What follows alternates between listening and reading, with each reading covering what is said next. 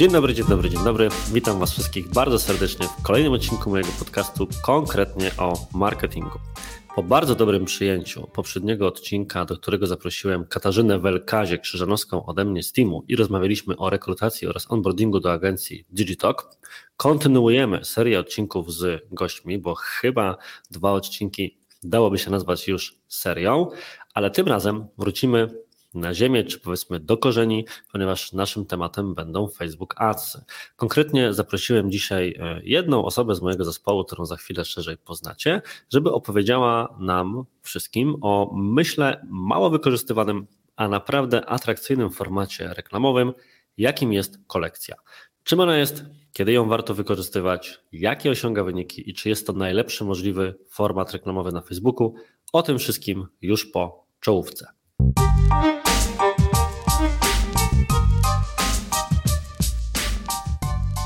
Moim dzisiejszym gościem jest Anita Karpińska ode mnie z zespołu. Cześć Anita. Cześć Artur. Powiedz nam proszę, czym zajmujesz się w Digitalk dla tych wszystkich, którzy jeszcze nie wystalkowali naszej strony internetowej i nie znają na pamięć składu zespołu. W Digitalk jestem Facebook Ads Specialist i zajmuję się klientami z różnych branż. Okej, okay. Jaka jest Twoja ulubiona branża, przy której masz okazję pracować? Obecnie moim ulubionym klientem jest pan od plakatów, którego serdecznie pozdrawiam, ponieważ ma piękne produkty i najchętniej wszystkie umieściłabym u siebie w pokoju. O, widzisz, także jeżeli pan od plakatów, niewymieniony z nazwy z uwagi prawdopodobnie na charakter umowy, nas tak w tej chwili słucha, to gorąco go pozdrawiamy. Coś czuję, że jak ten odcinek pójdzie w eter, to dostaniemy dużo pytań, po pierwsze o link, a po drugie może jakiś kupon rabatowy się uda ogarnąć, skoro tak bardzo Ci się te rzeczy podobają. Skoro takie pytania na rozluźnienie mamy już za sobą, ten podcast nie bez powodu ma w nazwie konkretnie, bo ja mam tendencję, żeby szybko przenosić do rzeczy dzisiaj i jest to temat, który zaproponowałaś, bo dla tych, którzy nie wiedzą, koncepcja odcinków z gośćmi z Digitalk wygląda w ten sposób, że to zawsze osoba, która wystąpi, którą ja zapraszam, proponuje jakiś temat. I tematem, który zaproponowała Anita, jest, żebyśmy porozmawiali właśnie o formacie reklamowym, jakim jest kolekcja. Wychodząc z założenia, że nie wszyscy, którzy nas słuchają, są wystarczająco mocno zaangażowani w na przykład codzienne puszczanie reklam na Facebooku czy w innych ekosystemach i mogą nawet nie wiedzieć, że taka funkcja istnieje, to przybliż nam proszę pokrótko, pokrótce, czym właściwie kolekcja jest? Kolekcja jest jednym z trzech dostępnych formatów reklam w panelu reklamowym Facebooka. Pozostałe dostępne formaty to e, obraz pojedynczy lub film albo karuzela. Okej, okay, i jak zakładam, dlatego jest jednym z trzech formatów, ponieważ ma pewne swoje unikalne cechy. Zakładam, że większość prawdopodobnie osób, które nas teraz słuchają, kojarzy no, większość reklam wyglądających właśnie jako statyczne grafiki czy statyczne wideo. Karuzela to też, myślę, jeden z najczęściej wykorzystywanych i widywanych na Facebooku i Instagramie formatów reklamowych. Czym wobec tego kolekcja różni się od tych innych formatów? Zdecydowanie różni się tym, że łączy wszystkie dostępne możliwości, czyli w niej jest zarówno karuzela, jak i obrazy i filmy. Dostępna jest tylko w trybie pełnoekranowym na telefonie. Pozwala na instant experience, czyli przenosi klienta do oddzielnego okna i dzięki temu klient jest bardziej skupiony na naszej reklamie, może ją scrollować pionowo i poziomo, a także możemy stworzyć customowe przyciski i poprzez scrollowaniu kolekcji klient jest przenoszony docelowo na stronę, stronę klienta. Powiedz nam wobec tego, Anita, czym kolekcja różni się od tych pozostałych, najbardziej znanych, najczęściej występujących formatów reklamowych? Co jest w niej takiego unikalnego? Kolekcja jest takim trochę mini landing page'em, dlatego że po kliknięciu w nią jesteśmy przenoszeni na taką stronę, gdzie możemy sobie oglądać wideo, przewijać zdjęcia, możemy czytać o samym produkcie i tworzymy taką trochę intymną atmosferę z odbiorcą, dzięki czemu jest bardziej zaangażowany w naszą reklamę. To ja też dokreślę w tym momencie temat. Powiedziałem, że to jest mini strona internetowa wewnątrz ekosystemu, czyli to jest tak, że ja nie jestem przenoszony od razu w pierwszym kroku na stronę docelową, tylko pozostaję w obrębie aplikacji Facebooka, tak? Tak, tak, zdecydowanie. A dzięki specjalnemu przyciskowi, który możemy customowo sami stworzyć, e, jesteśmy przenoszeni na stronę docelową. Możemy również e, tak ułożyć naszą kolekcję, że odbiorca będzie automatycznie przeniesiony w momencie, jak osoba będzie scrollować naszą reklamę. To jest bardzo ciekawe, natomiast myślę, że to, co może być też istotne z perspektywy odbiorców, to powiedz mi, jak to się buduje, bo brzmi to niesamowicie skomplikowanie, prawda? Zwykła reklama jest taka, że jest sobie zdjęcie albo film i ja klikam w jakiś fragment tejże reklamy i po prostu jestem przenoszony na stronę. I zaprojektowanie takiej reklamy, to dzisiaj uruchomienie, to jest po prostu przygotowanie projektu graficznego, czy wideo i tekstu i na tej podstawie puszczenie tego po prostu dalej. Natomiast tutaj mówisz o tym, że możemy mieć właśnie czy przyciski, czy jakieś przewijane elementy i to brzmi jak kawał roboty. Czy to wszystko musimy budować od zera, czy jest to jakoś inaczej rozwiązane? Na szczęście Facebook zdecydowanie ułatwił nam pracę i dał nam trzy gotowe szablony, sklep, lookbook i pozyskanie klienta, a także ostatni format, niestandardowy szablon, który możemy zbudować zupełnie, zupełnie od zera, tak jak my sami chcemy. Czyli jeżeli chcę, to mogę ułożyć sobie spośród wszystkich dostępnych klocków na Facebooku i Instagramie dowolny wygląd tego, tego formularza, tej kolekcji, ale jeżeli nie mam czasu na projektowanie tego od zera, to jest przygotowanych kilka szablonów, po które mogę sięgnąć, tak? Zdecydowanie tak. To powiedz mi wobec tego, bo to brzmi jak dużo roboty, mimo wszystko, prawda? Muszę wybrać jakiś szablon, dostosować go do swoich rzeczy.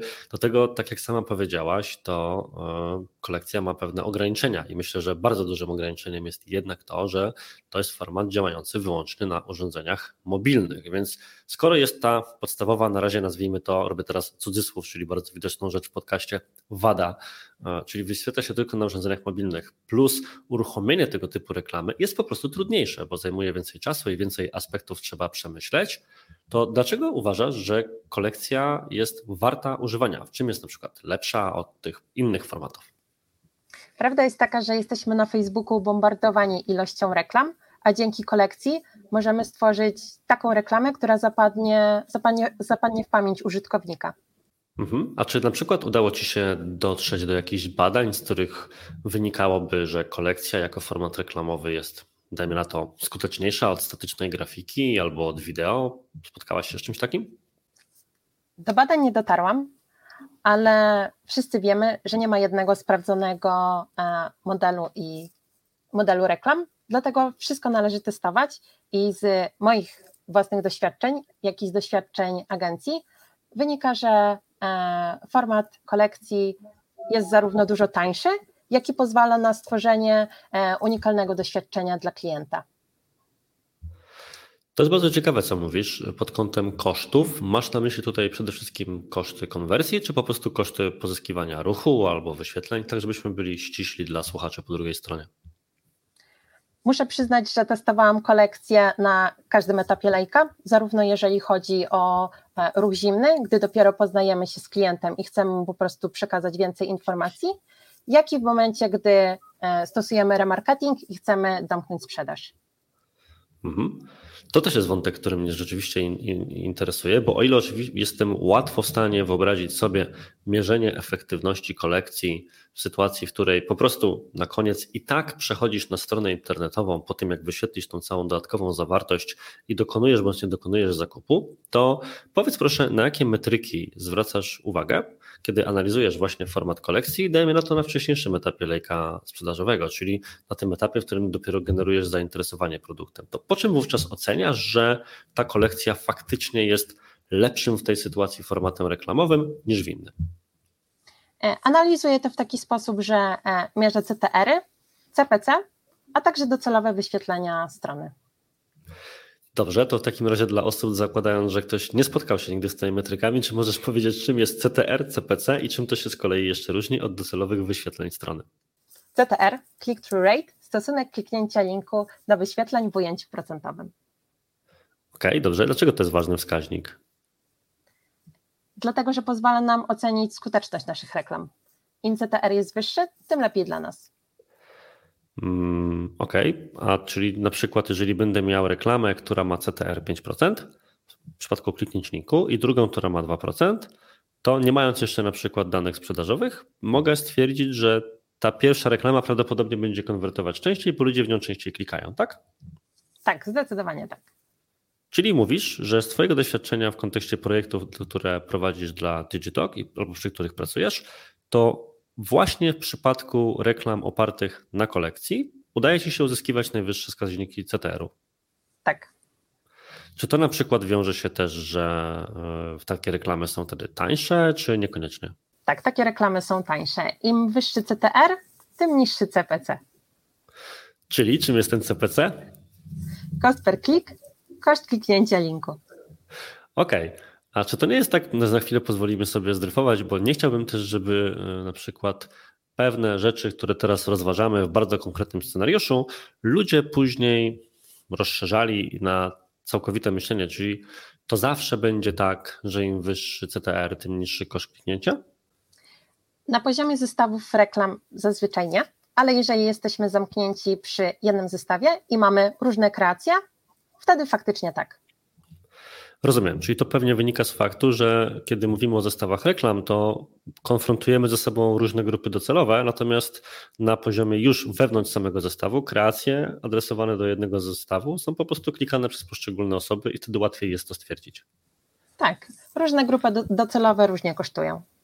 Okej, okay, to tyle tytułem takiego do powiedzenia na boku, żeby właśnie na pewno nikt przypadkiem nie wyniósł złych wniosków z naszego, naszego wystąpienia, szczególnie, że ten cały aparat pojęciowy w kontekście reklam na Facebooku potrafi być mylący. To bardzo często na szkoleniach spotykam się z tym, że zrozumienie różnic albo podobieństw między poziomem kampanii, zestawów reklam i reklam i właśnie umiejętność analizowania poszczególnych wskaźników, tak moglibyśmy powiedzieć, na różnych poziomach potrafi być, prowadzić do różnych wniosków, czyli tak jak właśnie ładnie to pokazała teraz Anita, C T R może mieć pewne korelacje z kosztem na poziomie już samych reklam, ale na poziomie zestawów reklam niekoniecznie, więc byśmy za daleko zabrnęli, próbując w ten sposób to interpretować.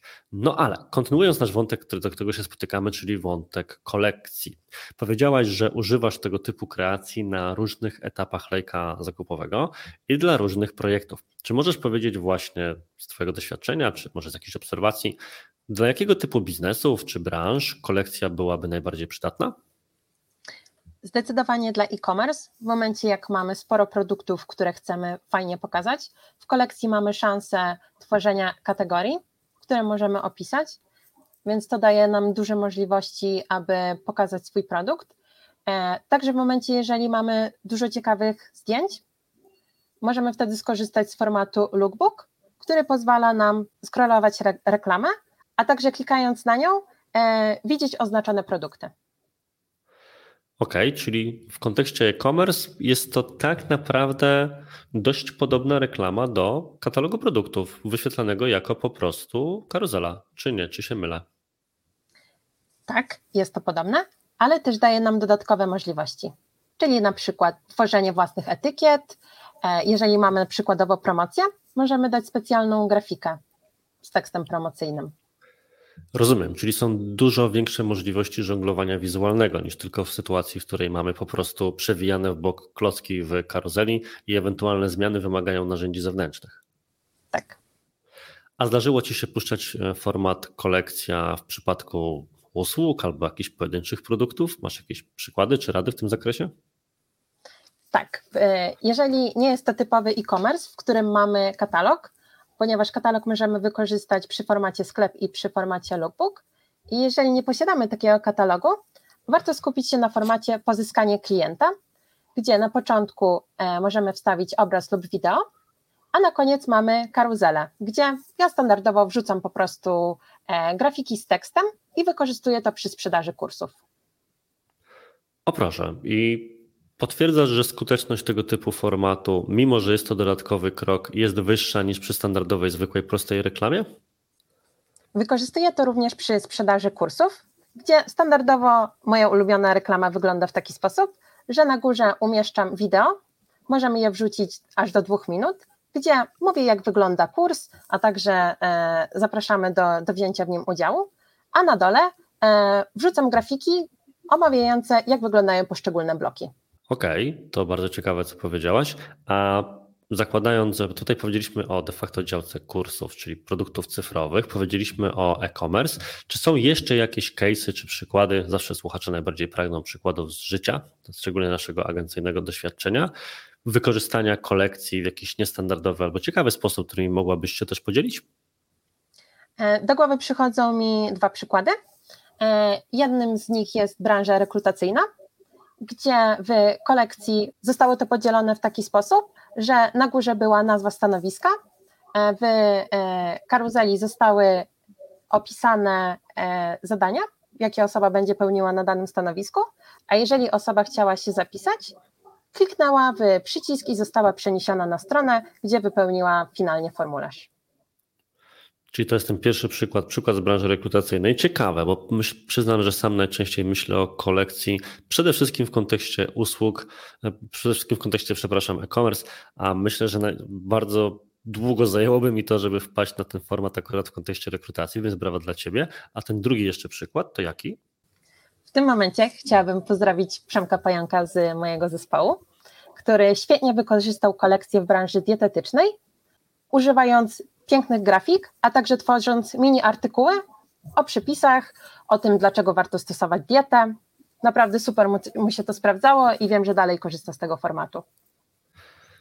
Co masz na myśli dokładnie, bo myślę, że to ewentualnie może nie być do końca zrozumiałe, czyli mam rozumieć, że stworzyłaś, stworzyliście z Przemkiem format, który pokazywał z jednej strony piękne ujęcia diet, ale również linkował do róż- kilku czy różnych artykułów na stronie klienta w kontekście tychże diet? W momencie, gdy używamy karuzeli, możemy do każdej z nich dać odrębny link. Mhm. I to było użyte bezpośrednio właśnie w formacie karuzela razem ze wszystkimi grafikami promocyjnymi. Tak. Biorąc pod uwagę, że to rzeczywiście jest już budowa takiej incepcji, prawda? Czyli format karuzelowy wewnątrz formatu kolekcyjnego i puszczany jeszcze w świat, to czy panel reklamowy Facebooka od strony statystyk jest na tyle zaawansowany, że jestem w stanie na przykład, posługując się tym fajnym przykładem z artykułami dietetycznymi, o którym mówisz, wyciągnąć statystyki kliknięć poszczególnych kafelków, karuzeli umieszczonych w kolekcji, żeby faktycznie z pełną odpowiedzialnością powiedzieć później klientowi czy samemu sobie, że tak, to jest klikalne. Tak, jesteśmy w stanie. Wystarczy nadać U T M-y dla każdego linku. Każdy kafelek ma miejsce, żeby wstawić dokładny link z U T M-ami. Dzięki temu będziemy mogli zmierzyć kliknięcie w każdy z nich.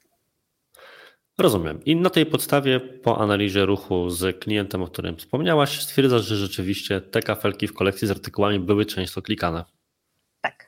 To ciekawe, bo myślę, że jednym z takich ostatnich pytań, zmierzając powoli do końca, które moglibyśmy w tym kierunku, w tym kontekście zadać, jest pytanie, które mnie osobiście gnębi od samego początku naszego nagrania i myślę też, że jest prawdopodobnie nawet takim pytaniem, które przyjdzie do głowy wszystkim słuchaczom, nawet tym, którzy nie zatknęli się jeszcze z kolekcją. I to jest pytanie, jaki sens ma wydłużanie ścieżki zakupowej klienta? Bo wiesz, Anita, przeważnie jest tak, że wszyscy dążą do tego, żeby ją skracać. Formularze na stronach internetowych są coraz krótsze. Reklama ma być jak najkrótsza, trwać kilka sekund, żeby szybko przejść do rzeczy. Nawet oficjalne rekomendacje Facebooka w zakresie tworzenia wideo mówią o tym, żeby ograniczać reklamy do dosłownie kilku sekund i od razu od samego początku świecić logo. I tu przychodzi taka Anita, która mówi: hej, zbudujcie sobie taką kolekcję, która jest de facto stroną internetową wewnątrz Facebooka, po kliknięciu którą, uwaga, przeniesiesz się na kolejną stronę internetową, gdzie też są treści i innych rzeczy i tam możesz dopiero zak- dokonać zakupu i to w ogóle jest tańsze, lepsze i bardziej skuteczne. Jak ty tę tezę obronisz? E, obronię to w taki sposób, że dzięki kolekcji klient jest skupiony na reklamie z racji tego, że jest wewnątrz niej, e, jest wysoce zaangażowany, może nas, po, może nas dokładnie poznać, może obejrzeć o nas wideo, może przeczytać więcej tekstu niż w normalnej reklamie i dzięki temu zapoznać się z naszym produktem lepiej. Dobrze, co nie zmienia faktu, że po tym jak już się z tym zapozna i tak przekierowujemy go ponownie na stronę internetową, więc posłuszmy się tym przykładem ogłoszenia rekrutacyjnego, o którym powiedziałaś, prawda? Widzę ogłoszenie rekrutacyjne, które jest formatem typu kolekcja, więc po jego kliknięciu zakładam, bo tej konkretnej reklamy akurat nie widziałem, mam jakiś dalej powtórzony baner, być może wymagania dotyczące stanowiska i informację, że hej, hej, jak chcesz się zapisać, to przejdź na stronę.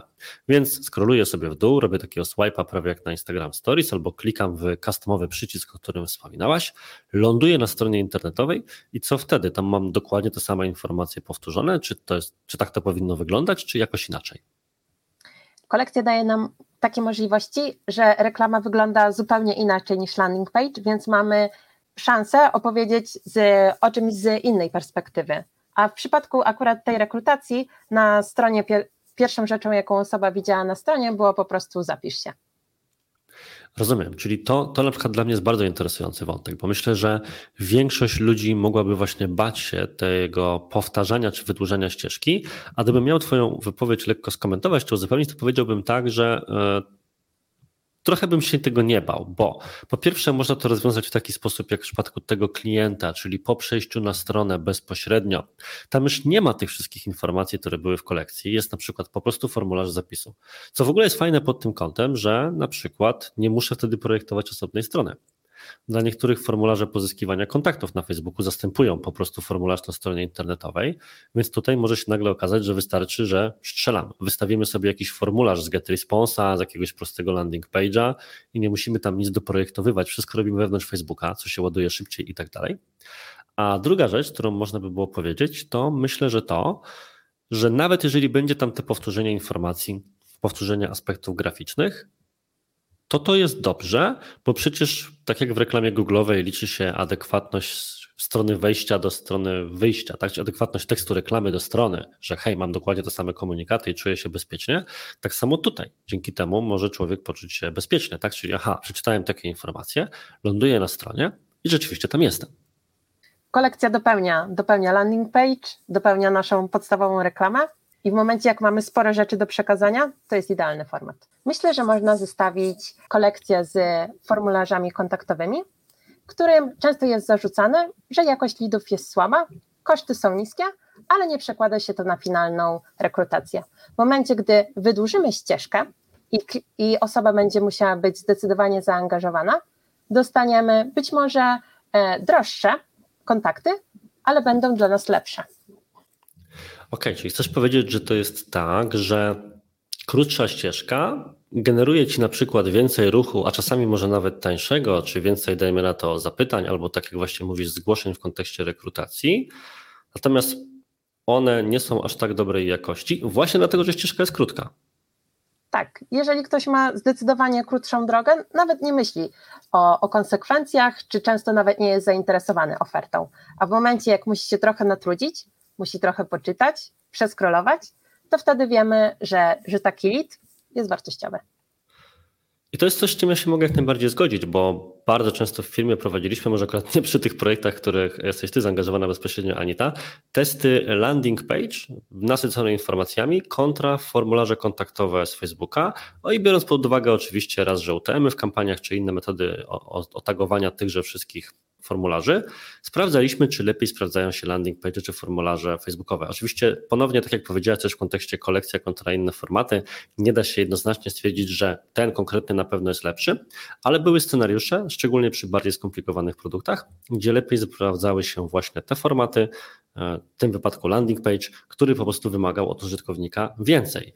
I kolekcja, będąc takim formatem właśnie, który zawiera w sobie więcej informacji i nawet sama interakcja z nim wymaga tych kilku dodatkowych kliknięć, czy maźnięć palcem, jest tak się chyba to można byłoby powiedzieć, smyrnięć palcem, jakkolwiek to ludzie określają, też sprawia, mimo że jest to pewien detal, że finalnie na stronie ląduje bardziej wartościowy ruch, a to sprawia, że jest to prawdopodobnie ruch bardziej konwertujący, czy w przypadku tych rekrutacji, o których wspominałaś, taki, który będzie po prostu na przykład kupował jakąś usługę, kurs online, czy dawał się zrekrutować na jakieś abstrakcyjnie brzmiące stanowisko. Tak właśnie.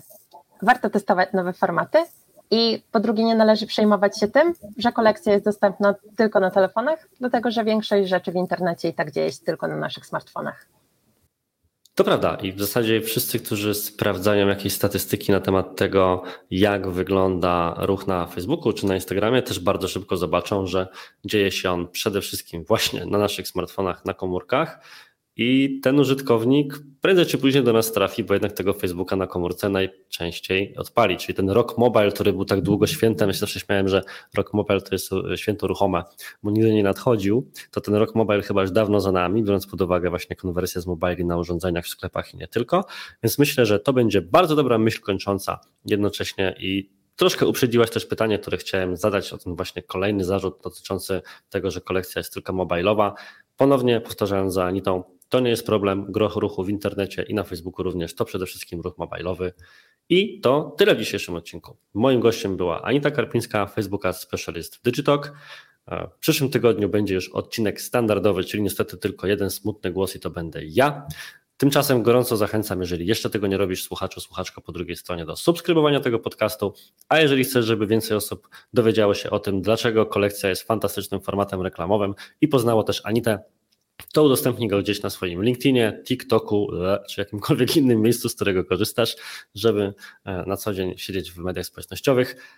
A tymczasem życzę Ci miłego dnia. Na dziś to już wszystko. Do usłyszenia i cześć. Cześć.